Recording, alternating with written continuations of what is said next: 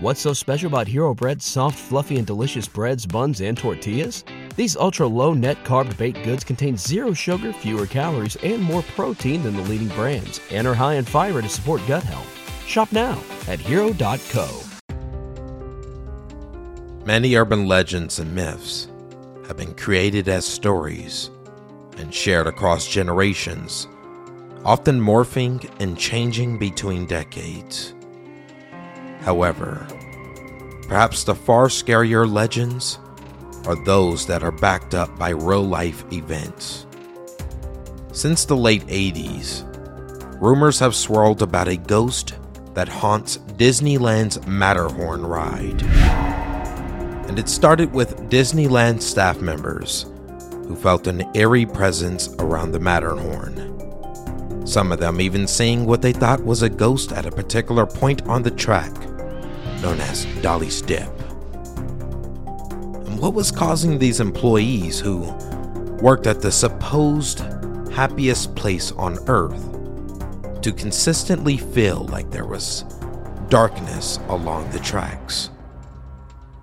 To answer that question, we need to go back to 1984. Dolly Regina Joyce Young was a 48-year-old Californian woman who lived in Fremont, a town southeast of San Francisco. And on January 3rd, 1984, Dolly visited Disneyland. The Anaheim-based park was almost 400 miles away from where Dolly lived, a drive that would have taken at least 6 hours. Various reports suggest that she was visiting the park with 4 friends who would accompany her to the Matterhorn Bobsleds ride. Disneyland's Matterhorn ride is located between the park's Tomorrowland and Fantasyland sections, and first opened on June 14, 1959. The structure stood 147 feet tall and is scaled to be 1/100th the size of the real Matterhorn Mountain in the Alps. It became the first ever tubular steel-tracked roller coaster, which Walt Disney had designed, since he was not a fan of the typical wooden roller coasters of the time due to their clunky appearance and the noise they emitted. And the Matterhorn was an instant hit, and by the time Dolly was at the park in 1984, the mountain scenery had received a number of significant upgrades. As Dolly got into the first of the 2 bobsleds that circuited the route, Dolly was strapped in, presumably gripping the bar in front of her, anticipating the start of the ride. She was alone in the back half of an 8-seat bobsled, with her 4 friends sitting in the first 4 seats. Somewhere along the way, things went horribly wrong, and to this day, we still don't know all of the details of what happened. At one point during the ride, believed to be halfway down the mountain, Dolly was thrown from her seat, landing directly in the path of an oncoming bobsled. And needless to say, she died instantly. Dolly's friends did not realize their friend's fate until 30 seconds later, when they reached the end of the ride. Imagine their shock at turning around and finding their friend had vanished in the mountain. Now comes the mystery.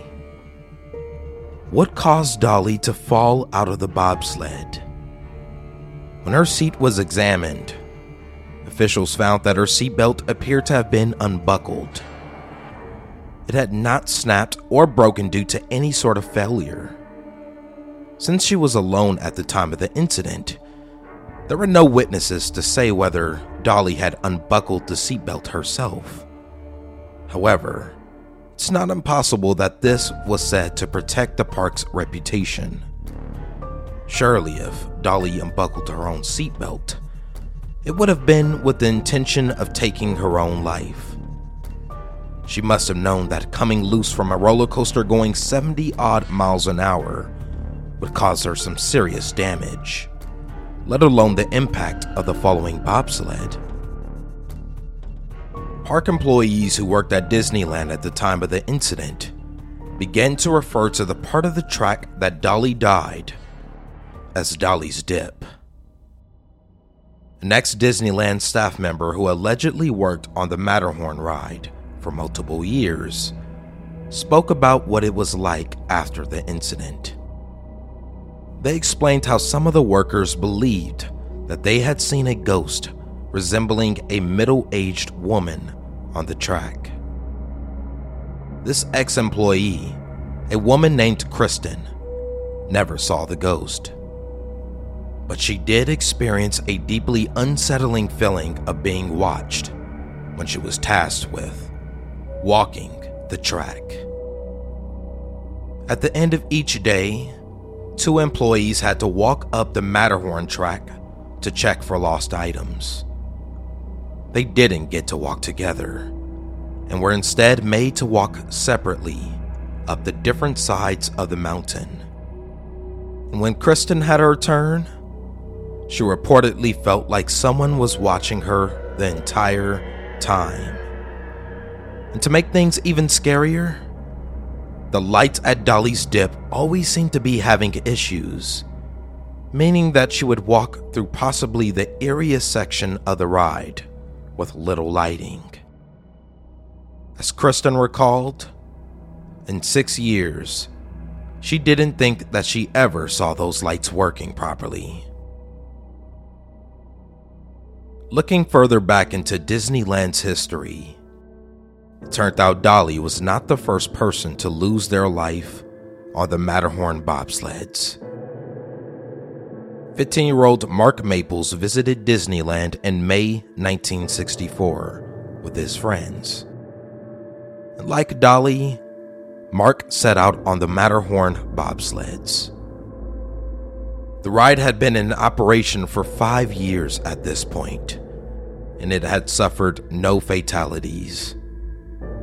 But that was about to change, as the bobsled Mark was in neared the top of the mountain peak. His seatbelt was unbuckled. Whether it was Mark who did this or his friends remains unclear.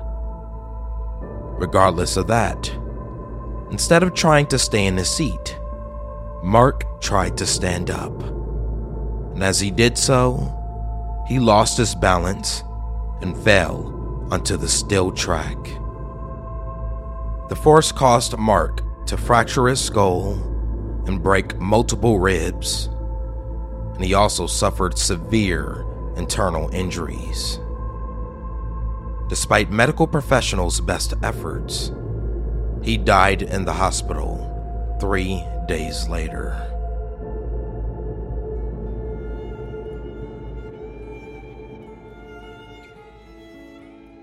Dolly's family sued Disneyland in the aftermath of her death, requesting $5 million from the company and accusing them of negligence.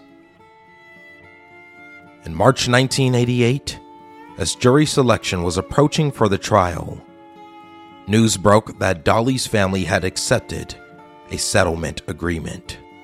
The details of this agreement were never made public, and both parties and their legal representatives were explicitly told that they were not allowed to discuss them.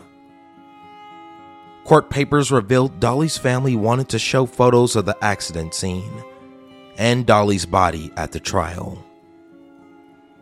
This news may have been what pushed Disney to settle when they did, wanting to stop the negative publicity in its tracks.